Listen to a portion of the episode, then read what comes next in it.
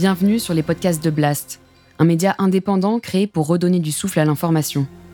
Blast vous propose un autre regard sur l'actualité, à travers des reportages, des décryptages, des enquêtes et des entretiens que nous avons décidé de convertir ici en podcast.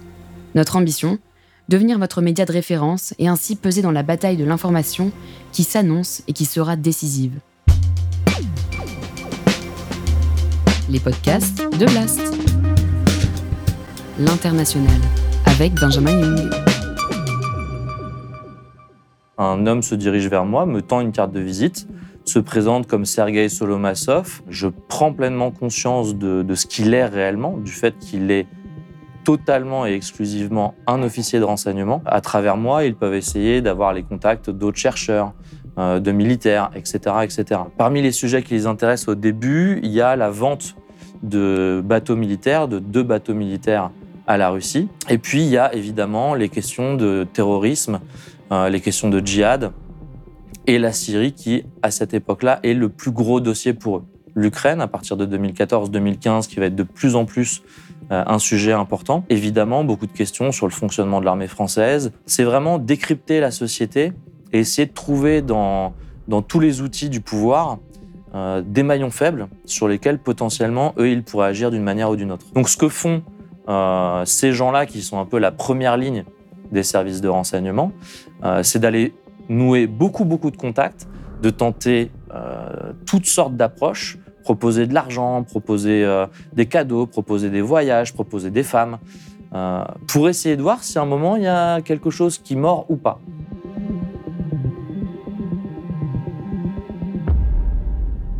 Alors aujourd'hui à Blast, je reçois Romain Mielkarek. Romain, bonjour. Bonjour. Euh, vous êtes euh, journaliste indépendant, spécialiste des questions internationales et de défense, membre du collectif de journalistes Longshot. Vous venez de publier chez De Noël euh, ce super livre, Les Moujiks, la France dans les griffes des espions russes, où vous racontez euh, une tentative de recrutement sur vous-même par un agent russe qui s'appelle Sergueï. Pourquoi on se fait recruter par les Russes? Alors pourquoi les Russes essaient de recruter des gens? Euh, Parce qu'ils peuvent avoir intérêt à avoir des relais dans les différentes missions qu'ils ont à mener, euh, alors en France ou dans d'autres pays. Et, et le type de profil de gens qui vont les intéresser, il est en fait extrêmement large. Euh, Ça va être bien évidemment tous les gens qui travaillent sur des questions stratégiques. C'était mon cas. Je travaille sur des questions de défense, de relations internationales. Donc on va trouver euh, des diplomates, on va trouver des militaires, on va trouver des industriels. Mais plus largement, ils vont s'intéresser à des profils éventuellement plus larges, plus euh, simples, qui peuvent aussi leur ouvrir des accès à d'autres pans de la société. L'un des exemples que je raconte dans le livre, ce sont des associations qui s'intéressent à des questions de mémoire. Et à travers ces associations, les Russes vont chercher à faire passer des messages, à relayer leur vision du monde et éventuellement à créer des, situa- des situations où ils donnent l'impression que les relations internationales ne sont pas telles qu'elles sont en réalité. Comment vous avez été approché? Exactement Très simplement, euh, j'animais à l'époque, donc en, on était en 2013, une conférence dans laquelle on parlait de l'utilisation des armes chimiques en Syrie. Et à la fin de la conférence, un homme se dirige vers moi, me tend une carte de visite, se présente comme Sergei Solomassov, euh, attaché militaire à l'ambassade de Russie. Et il me dit euh, Je viens d'être affecté à Paris, je cherche à rencontrer du monde, à développer mon réseau pour mieux comprendre le pays, pour essayer voilà, de, de, de parfaire ma, ma connaissance de la France. À ce moment-là, euh, je lui réponds évidemment oui. Pour moi, c'est un contact, une source potentielle. Je me dis que c'est quelqu'un qui, du fait de son métier, du fait qu'il est militaire, pourrait m'ouvrir des accès ou me faciliter en tout cas des accès euh, pour des reportages, par exemple, avec l'armée russe, qui évidemment à ce moment-là est déjà intéressante pour moi, qui m'intéresse aux questions militaires. Parce que ça se passe en quelle année ça exactement? En 2013, donc pour situer un peu le, le- le contexte, euh, la guerre civile en, en Ukraine n'a pas commencé. Les Russes ne sont pas intervenus. Euh, la guerre en Syrie a lieu, mais les Russes n'ont pas encore déployé de troupes massivement euh, sur ce théâtre d'opération, même s'ils sont déjà en train de diffuser une propagande en soutien à Bachar al-Assad. Et puis surtout, on n'est pas du tout dans le contexte que l'on connaît aujourd'hui d'une guerre euh, de très grande ampleur dans laquelle les Russes sont clairement identifiés comme l'ennemi. Comment ça se passe? Donc il vient vous voir à cette conférence.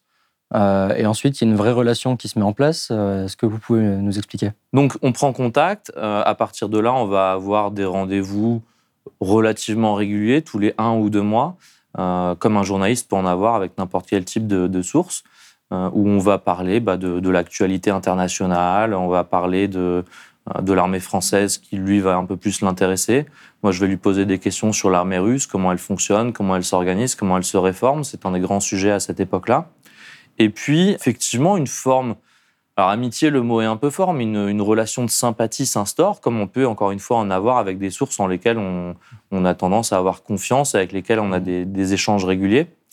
Euh, pour autant, moi, je ne suis pas totalement dupe, puisque très vite, euh, au bout de deux ou trois mois, euh, je prends pleinement conscience de, de ce qu'il est réellement, du fait qu'il est totalement et exclusivement un officier de renseignement, parce que tout simplement, les services de renseignement français vont prévenir.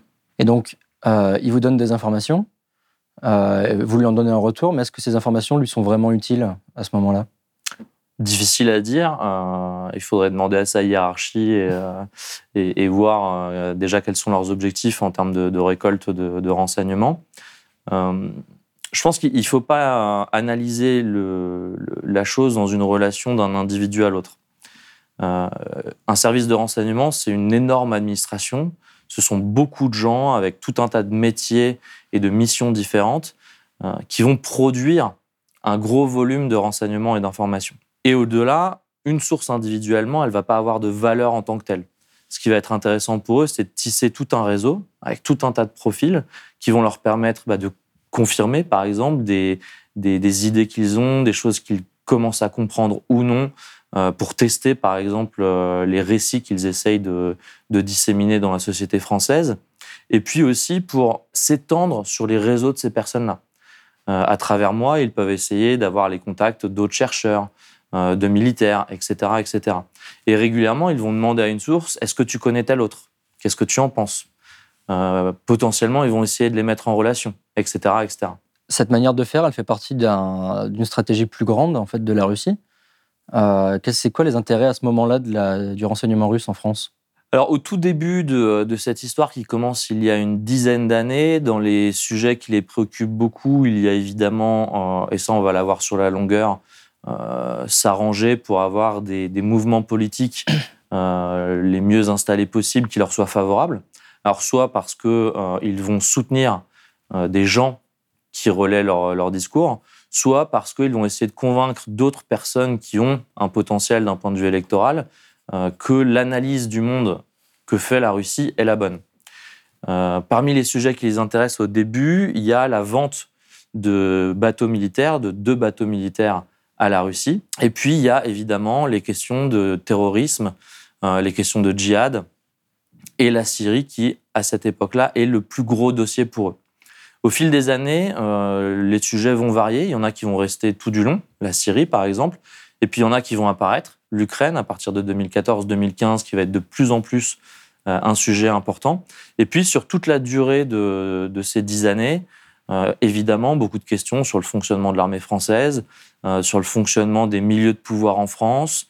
ils, essayent au pluriel de comprendre voilà, comment un homme comme Emmanuel Macron peut à un moment euh, arriver au pouvoir, euh, qui sont les gens réellement influents dans la diplomatie, dans les institutions militaires ou, policières. Voilà, c'est vraiment décrypter la société et essayer de trouver dans, dans tous les outils du pouvoir des maillons faibles sur lesquels potentiellement eux ils pourraient agir d'une manière ou d'une autre. Mhm. D'ailleurs, vous racontez dans ce bouquin à ce propos une, tentative ratée de corruption sur le parti de gauche de Jean-Luc Mélenchon. Mhm. Euh, vous parlez aussi de la manière dont la Russie instrumentalise des membres de la droite et de l'extrême droite française. Euh, est-ce que vous pouvez nous, en dire plus que sur, sur, ces réseaux qui sont des soutiens de la, de la Russie en France? Alors, dans, ces deux mouvements politiques, alors qui sont à, à voir de manière euh, relativement élargie, parce qu'il y a tout un tas d'individus qui vont graviter autour sans toujours être vraiment inscrits dans les partis ou qui vont entrer et sortir. Et dans ces deux mouvances politiques, on a une vision un petit peu fantasmée de, ce qu'est la Russie à notre époque. Très à gauche, on va avoir euh, des gens qui souvent ont un, peu un, héritage de la naïveté communiste de l'époque soviétique, qui voient dans la Russie un espèce de rempart contre l'impérialisme américain, euh, une espèce de contre-pouvoir avec lequel on a intérêt à nouer des liens pour justement contrecarrer l'influence américaine. Euh, et puis, à l'extrême droite, on va avoir des gens qui, tout aussi naïvement, sont persuadés que la Russie est une espèce de, parangon, euh, de défenseur de la race blanche européenne chrétienne, euh, ce qui est tout aussi absurde puisque la Fédération de Russie est en fait un, assemblage de nombreuses communautés, de nombreuses populations avec des histoires, des cultures, des langues très différentes. Et, l'exemple que je prends dans le, dans le livre, c'est si vous allez expliquer à un Kalmouk à l'extrême ouest de la Russie qui est bouddhiste, descendant de population mongole, ou un Yakout dans l'extrême-orient qui a des, pratiques chamaniques, que ces gens-là sont des, défenseurs de la race blanche chrétienne européenne, ils risquent de pas bien comprendre. Et puis, je reviens sur la, gauche qui continuait euh, jusqu'à récemment, qui semble être en train enfin de prendre conscience d'un certain nombre de choses. Euh, cette conviction que pour lutter contre l'impérialisme, l'expansionnisme, euh, le néocolonialisme d'un certain nombre d'acteurs euh, occidentaux capitalistes, la Russie pouvait être un, partenaire, un allié.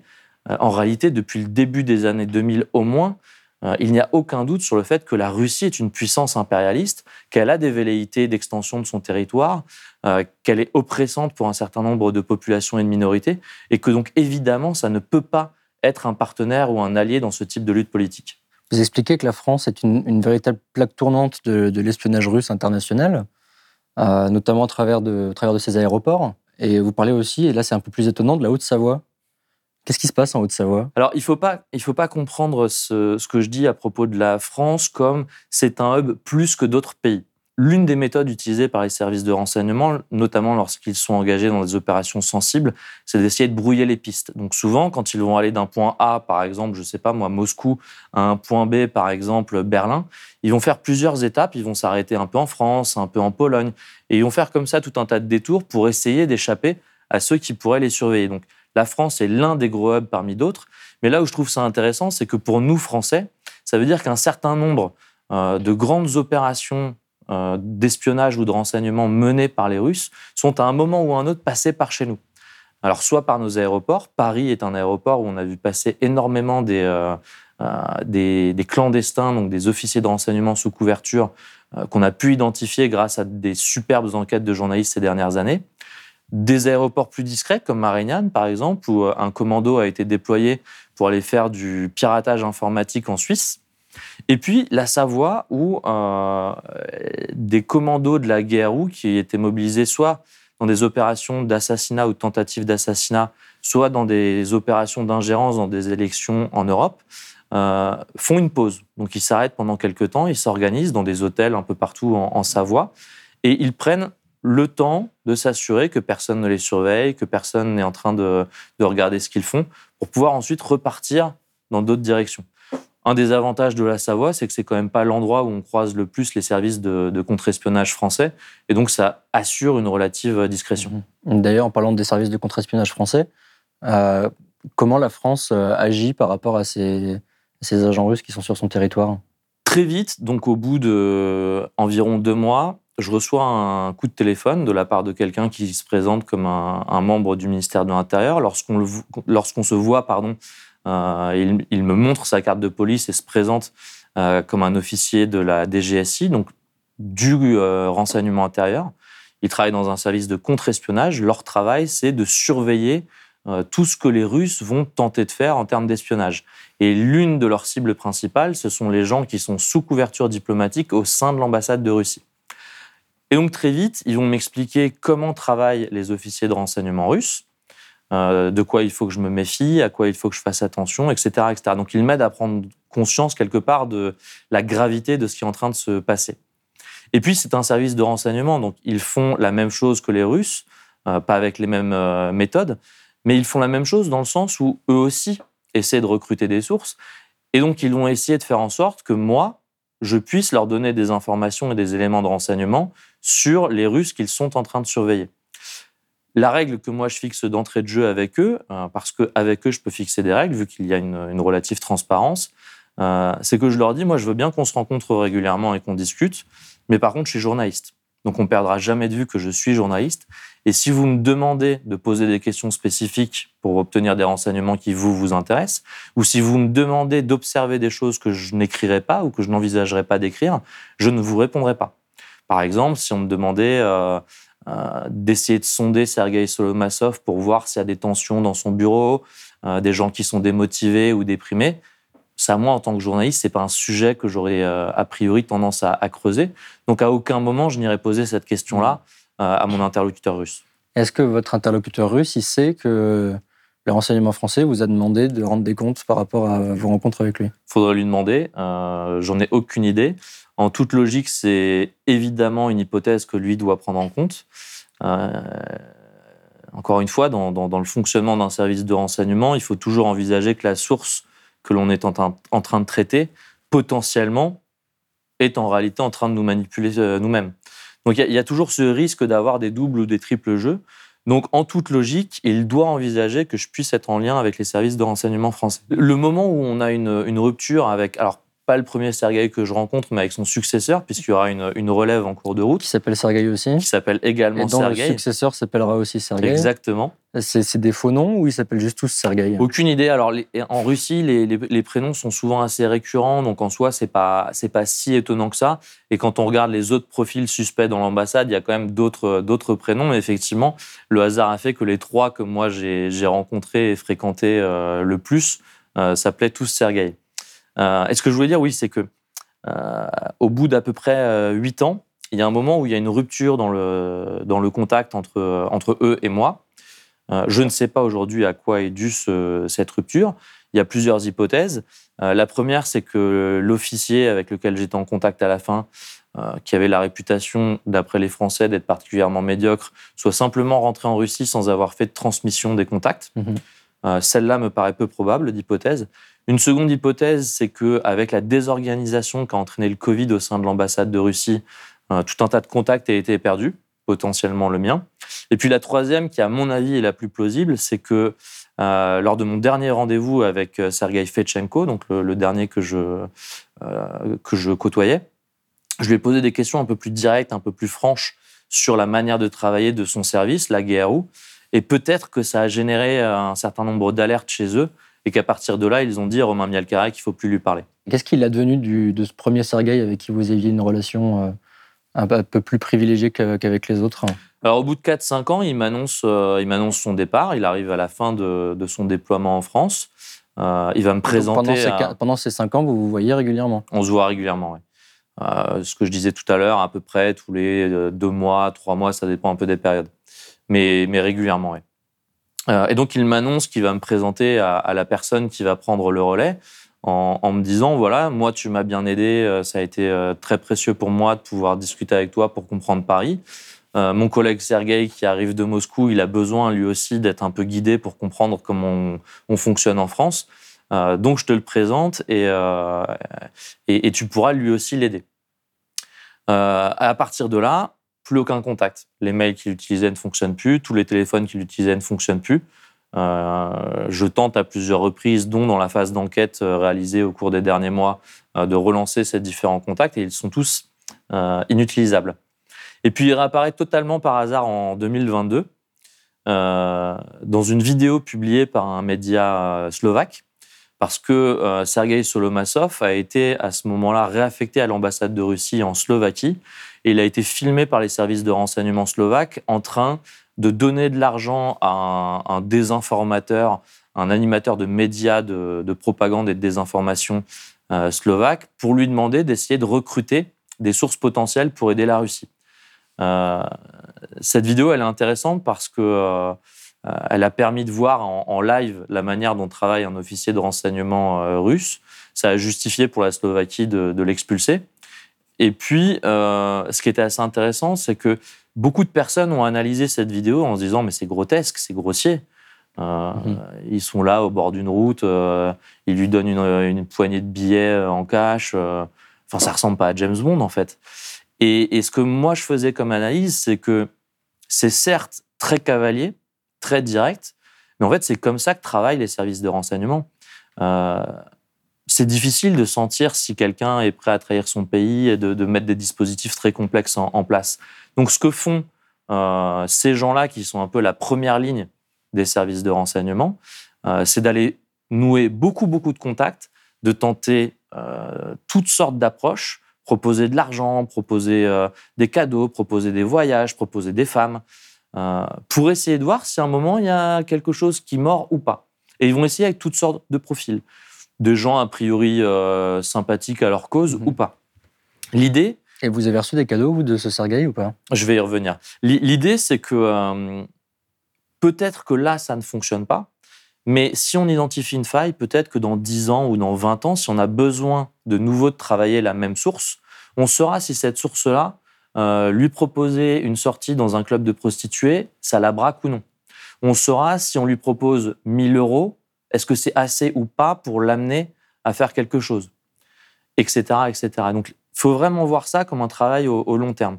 Et sur les cibles les plus importantes, ce ne sont plus des gens comme Sergei Solomassov ou Sergei Fetchenko qui vont aller faire le travail, ce seront ensuite d'autres agents plus discrets qui, eux, pourront effectivement échapper à la surveillance. Sur la question des, cadeaux, euh, j'ai travaillé d'une manière un petit, peu, un petit peu baroque parce que tout jeune journaliste, euh, sans rédaction derrière moi, euh, donc j'ai un peu improvisé en termes de, moyens et en termes de méthode de travail. Je l'explique dans le livre hein, avec une grande transparence. Comment j'ai travaillé, les questions que ça a posées évidemment d'un point de vue éthique. Et très concrètement, il y a eu deux types de cadeaux. Les premiers, c'est des enveloppes de cash. On parle de sommes qui tournent aux alentours de 3 à 500 euros à l'occasion d'un anniversaire ou ce genre de choses. Dans ces situations, systématiquement, je lui dis bah non, en France, ça se fait pas d'offrir de l'argent liquide comme ça. Euh, c'est pas très poli. Euh, euh, mais bon, euh, ce que je te propose, c'est qu'on se serve de cet argent pour payer la note du, bar ou la note du restaurant. Donc moi, ça me permettait derrière de redistribuer l'argent vers les rencontres que j'avais euh, avec lui. Et puis un deuxième type de cadeau, là un peu plus romantique, sous la forme de, goodies militaires. J'ai à la maison une, énorme chope de bière avec les symboles de, l'état-major des armées russes, euh, des médailles, euh, des rubans de Saint-Georges, donc qui sont des, symboles très, euh, très patriotiques de la Russie, très militaires. ce cadeau-là, je les ai gardés pour la plupart. Peut-être que certains ont fini à la poubelle. Au moment où, où Sergei se fait, se fait choper en Slovaquie, la Slovaquie effectue un nettoyage des agents russes. Ça fait beaucoup de bruit dans le pays. En France, on n'en entend pas parler, ou très peu. Mais ça fait beaucoup de bruit en Slovaquie qui, qui se débarrasse de, ces agents russes. Est-ce que la France fait, fait, fait, la même chose à un moment donné ou pas? La France fait la même chose dans le sens où euh, les services de contre-espionnage français, ils, font le travail sur toute la période où j'enquête où sur ce sujet. On ne peut pas dire qu'ils ne le font pas. Leurs moyens sont limités, ils n'ont pas toujours les meilleurs recrutements possibles parce que ce n'est pas la priorité. La priorité, c'est de lutter contre le terrorisme islamiste. Euh, mais ils font le boulot. Ils identifient les gens, ils arrivent à repérer euh, qui euh, coopère ou non avec les Russes, etc., etc. Et à plusieurs reprises, ils organisent même des guet-apens pour piéger des faux diplomates en flagrant délit de tentative d'obtenir des, documents confidentiels, par exemple. Et ce que fait la France, c'est que elle se montre, disons, très polie. lorsque quelqu'un, lorsqu'un un espion russe est pris en flagrant délit, on va pas l'expulser manu militari en, l'affichant publiquement. On va attendre le bon moment, par exemple une tentative d'assassinat sur un, ancien espion euh, au Royaume-Uni, euh, pour dire, par solidarité envers nos alliés, nous aussi on expulse des, diplomates, et à ce moment-là, on va virer les trois ou quatre qui avaient vraiment été beaucoup trop loin. Ils sont immédiatement remplacés, donc ça ne change pas grand-chose. Euh, moi, l'analyse que je fais, c'est quand même que sur cette dizaine d'années, donc les services de renseignement français font leur travail, mais il y a un moment où l'échelon politique semble ne pas bien comprendre la réalité et la gravité de ce qui se passe en France. Il y a toujours une tendance à dire tout ce que je décris, là, tout ce que j'ai observé, et puis les, affaires qui sortent régulièrement, tout le monde le fait. La CIA le fait, le Mossad le fait, euh, les Britanniques le font, et puis probablement les Français le font aussi en Russie. La réalité, c'est que quand on regarde et qu'on travaille sur ces sujets-là, personne n'est aussi agressif que les Russes. Personne. Même les Chinois, qui sont de plus en plus offensifs depuis quelques années, ne vont pas aussi loin dans euh, l'absence totale de respect de la loi, des règles et des conventions. Euh, les Russes s'autorisent absolument tout. Il y a un sentiment d'impunité extrêmement fort. Et ça, c'est unique.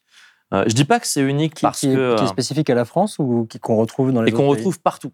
On retrouve ça dans tous les pays. alors, tous les pays que moi j'ai pu observer un minimum. Donc les pays européens, c'est comme ça. L'Amérique du Nord, c'est comme ça. Euh, au Japon, c'est comme ça. Euh, et dans la plupart des pays africains où on, les croise régulièrement, il y, a, vraiment cette impunité et ce sentiment qu'on peut faire ce qu'on veut. Je ne dis pas que les autres services de renseignement, notamment occidentaux, ont, une meilleure éthique ou, sont plus sympathiques. je pense qu'en grande partie, ils ont arrêté d'utiliser des méthodes aussi cavalières parce que, notamment avec l'expérience de la guerre froide, ils se sont rendus compte qu'en fait, ça coûtait relativement cher pour obtenir assez peu de résultats. Euh, là aussi, je pense que c'est un truc qu'il faut, il faut bien avoir à l'esprit. Euh, on, a toute une mythologie en tête, au-delà des, James Bond, euh, de la littérature, etc. On a l'impression que pendant la guerre froide, le KGB était une énorme machine de guerre capable de manipuler le monde entier. En réalité, quand on regarde les archives, le KGB, par rapport à l'ampleur de ses moyens, c'est de temps en temps quelques coups de génie avec des recrutements de sources incroyables, mais c'est très majoritairement beaucoup d'échecs, beaucoup de galères, euh, des clandestins sous fausse identité qui en fait disparaissent au Canada parce qu'en cours de route, euh, leur métier leur plaît plus et puis que finalement ils sont pas si mal que ça en Amérique du Nord. Euh, des gens qui vont préférer se bourrer la gueule plutôt que de faire leur travail. Euh, des sources qui sont potentiellement très intéressantes, mais qu'ils vont ignorer parce qu'ils s'en rendent pas compte. C'est vraiment le, taux de réussite dans les opérations qui sont déclenchées, il est très très bas. La question, c'est est-ce que ce peu de succès justifie l'investissement qui est, qui est fait, euh, les tensions que ça génère? Les Russes, jusqu'ici, ont toujours considéré que oui, ça valait le coup et qu'il fallait continuer de travailler comme ça. Il me semble que les Nord-Américains et les Européens ont en grande partie évolué pour se tourner vers d'autres types de méthodes et d'autres types d'outils. On a vu, en parlant d'autres types d'outils, que la, Russie, euh, outre ses agents qu'elle envoie sur le territoire français, euh, est aussi présente dans les médias, alors moins maintenant depuis l'invasion russe de l'Ukraine. Euh, mais alors de quelle manière elle, pratique son influence aujourd'hui en France? Alors aujourd'hui, elle fait un petit peu comme elle peut avec, avec le peu de, de moyens qui lui restent. Euh, l'essentiel des, gens qui travaillaient à l'ambassade de Russie ont été euh, expulsés au, début de l'année 2022 en représailles de, la campagne lancée en, Ukraine. Euh, la DGSI m'a confirmé que tous les gens qui avaient été expulsés avaient des dossiers longs comme le bras et que ce n'était pas juste pour embêter les Russes. en termes de, manipulation de médias, de choses comme ça, c'est pareil. Russia Today et Sputnik ne peuvent plus travailler comme ils le faisaient. Euh, donc aujourd'hui, ce qui reste, c'est un petit tissu euh, de gens qui étaient en bonne relation avec eux, qui ne sont pas toujours les gens les plus influents et les plus talentueux, euh, qui font un peu ce qu'ils peuvent. Un exemple intéressant, c'est un profil comme Adrien Boquet, qui est un ancien militaire qui s'est retrouvé, je, ne comprends pas trop comment, au fin fond du Donbass, à, faire des vidéos de propagande pour la Russie. il a zéro crédibilité, personne ne l'écoute, mais les Russes se servent de ce monsieur pour, pour essayer de faire passer leur message. Donc aujourd'hui, fin 2022, les capacités de nuisance de la Russie en, France me semblent relativement limitées. La question, elle va se poser dans le moyen à long terme, notamment après la guerre en Ukraine. Lorsque la situation diplomatique redeviendra plus calme, est-ce que euh, l'État français sera capable de tirer des leçons de cette expérience ou est-ce qu'on retournera dans les mêmes travers avec des dirigeants politiques très ignorant, très, très dans l'incompréhension de ce que c'est que le renseignement et de comment ça fonctionne, euh, dans, l'incompréhension de ce qu'est la Russie et de comment elle fonctionne, euh, qui pourrait être tenté de se dire, bon, euh, même si de temps en temps ils vont très très loin, le plus important, c'est quand même qu'à un moment, on puisse continuer de faire du business et d'avoir des bonnes relations. Mmh. Et ce travail que la Russie fait en France, ou faisait, parce qu'elle le fait moins maintenant, est-ce que la France fait un travail similaire en Russie? Moi, j'ai rien trouvé de comparable. Euh, j'ai pu discuter avec toutes sortes de sources qui avaient travaillé directement sur le terrain, dont des gens qui sont euh, bah, typiquement qui font le métier de Sergei Solomassov. Euh, il y a deux éléments de réponse. Le premier, c'est que les professionnels me disent on ne fait pas du tout la même chose que les Russes, tout simplement parce que nous, on a évolué dans nos méthodes. Et en fait, on a plutôt le sentiment que ça ne sert pas à grand-chose. Le deuxième élément, c'est que euh, de nombreux collaborateurs de l'État français en, Russie, euh, pour prendre un exemple très concret, les gens qui travaillent dans les alliances françaises, donc les profs de langue, euh, sont totalement livrés à eux-mêmes face aux services de renseignement russes. Et, et, vous racontent qu'ils se retrouvent à avoir débarqué régulièrement le FSB chez eux, pour fouiller leurs ordinateurs, pour euh, exiger de, de s'expliquer sur euh, telle ou telle personne dont ils ont reçu la visite, etc. etc. Donc en réalité, les Français sont très exposés en Russie à l'action des services de renseignement russes. Alors, on peut toujours euh, imaginer que euh, la DGSE serait incroyablement plus compétente que les Russes et qu'elle euh, arriverait à faire un espionnage de grande ampleur en Russie sans jamais se faire griller.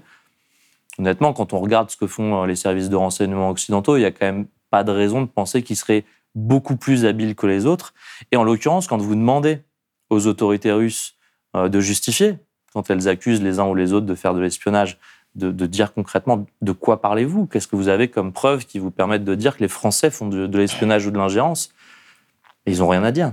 Et depuis que la, Russie est beaucoup moins présente euh, en France, ou en tout cas ses actions d'influence et ses agents, euh, quel pays on retrouve maintenant sur cette scène-là dans notre pays? La Chine reste un des, un des pays très euh, préoccupants en termes euh, termes d'ingérence et d'espionnage. les méthodes sont assez différentes, les sujets d'intérêt sont pas tout à fait les mêmes. Les, Chinois, il y a en gros deux types d'obsessions. Il y a une première obsession qui est plutôt de, faire une espèce d'espionnage économique, de comprendre euh, le fonctionnement des industries euh, françaises, d'essayer de trouver des opportunités, etc., etc. Et un deuxième sujet qui est la poursuite et la, persécution des opposants politiques, notamment des, Ouïghours. dans les pays intéressants, euh, il y a évidemment les, grands services de renseignement occidentaux qui ne sont pas inactifs euh, en France. Je pense évidemment à la CIA, je pense aux, services de renseignement britanniques. Euh, là, c'est pareil, il y a différentes formes d'espionnage, ça dépend un petit peu des, périodes. Et en général, quand ils se font repérer, il y a plutôt des, discussions de gentlemen entre eux et leurs homologues français euh, si les Français ne sont pas extrêmement coercitifs, parce que je sais que c'est une, des choses qui revient régulièrement, euh, lorsque les services de renseignement américains espionnent euh, les dirigeants français, par exemple, pourquoi la France ne s'énerve pas plus que ça C'est parce qu'en fait, ils pèsent le pour et le contre. Alors le contre, c'est que du coup, c'est quand même pas très sympathique entre alliés de se surveiller comme ça. Mhm. Mais le pour, c'est que le renseignement que les Américains fournissent à leurs homologues français, il est extrêmement précieux et extrêmement utile. Donc en pesant le pour et le contre, ils se disent bon, euh, quand ils vont trop loin, on leur tape sur les doigts, on râle un bon coup et on leur montre qu'on n'est pas totalement naïf. Mais c'est vrai qu'en échange, ils sont quand même bien utiles euh, et, quelque part, ça fait un peu partie du jeu. Ce qu'il faut bien avoir en tête, c'est que, à l'inverse, les Russes n'ont jamais rien donné d'utile ou de précieux à la France en termes de renseignement, en termes euh, d'aide pour lutter contre les menaces identifiées par la France, etc. Et puis après, pêle-mêle, très rapidement, euh, les Turcs sont, actifs en France euh, et sont très agressifs en France. La différence avec les Russes, c'est qu'ils ne sont pas présents de manière aussi globale dans le monde entier. À, quelle fin, de quelle manière? Pareil, euh, beaucoup, de, beaucoup, beaucoup de chasse aux opposants politiques. C'est un, des gros sujets. on va avoir les Iraniens, très présents aussi, beaucoup plus subtils, les Iraniens, qui, eux, vont être plutôt dans du, la construction de, réseaux d'influence. Ils vont chercher des relais euh, des personnalités publiques, politiques, journalistes, chercheurs, qui pourraient à un moment euh, porter leur, leur discours. Euh, les, les Israéliens, pardon, évidemment, font partie des, grands services. Eux, ils vont plutôt être intéressés dans la surveillance des différentes mouvances islamistes qui peuvent à un moment passer par, par la France et évidemment de tous ceux qui soutiennent les droits des Palestiniens. Euh, est-ce que j'en oublie dans les grands services? Je pense que là, on a, on a l'essentiel dans ceux qui, doivent nous préoccuper. Merci beaucoup, Romain Mielkarek. Merci à vous. Euh, je rappelle que vous venez de sortir euh, Les Moujiks aux éditions de Noël, que je viens de terminer, qui est absolument un régal à lire. Ça se lit comme un roman presque d'espionnage, avec une belle quantité d'humour et d'autodérision, je trouve, et d'humilité peut-être. Merci à vous. Si vous avez aimé ce podcast, s'il vous a été utile, n'oubliez pas de nous mettre des étoiles ou de le partager autour de vous ou sur vos réseaux sociaux. Blast est un média indépendant, et si tous nos contenus sont en libre accès, c'est grâce au soutien financier de nos blasters et abonnés. Pour nous soutenir, faire un don unique ou mensuel, rendez-vous sur blast-info.fr slash soutenir. Blast, c'est aussi une web télé, disponible sur YouTube et Peertube, et présente sur tous les réseaux sociaux. Alors suivez-nous pour ne rien rater de nos contenus et abonnez-vous à notre chaîne YouTube.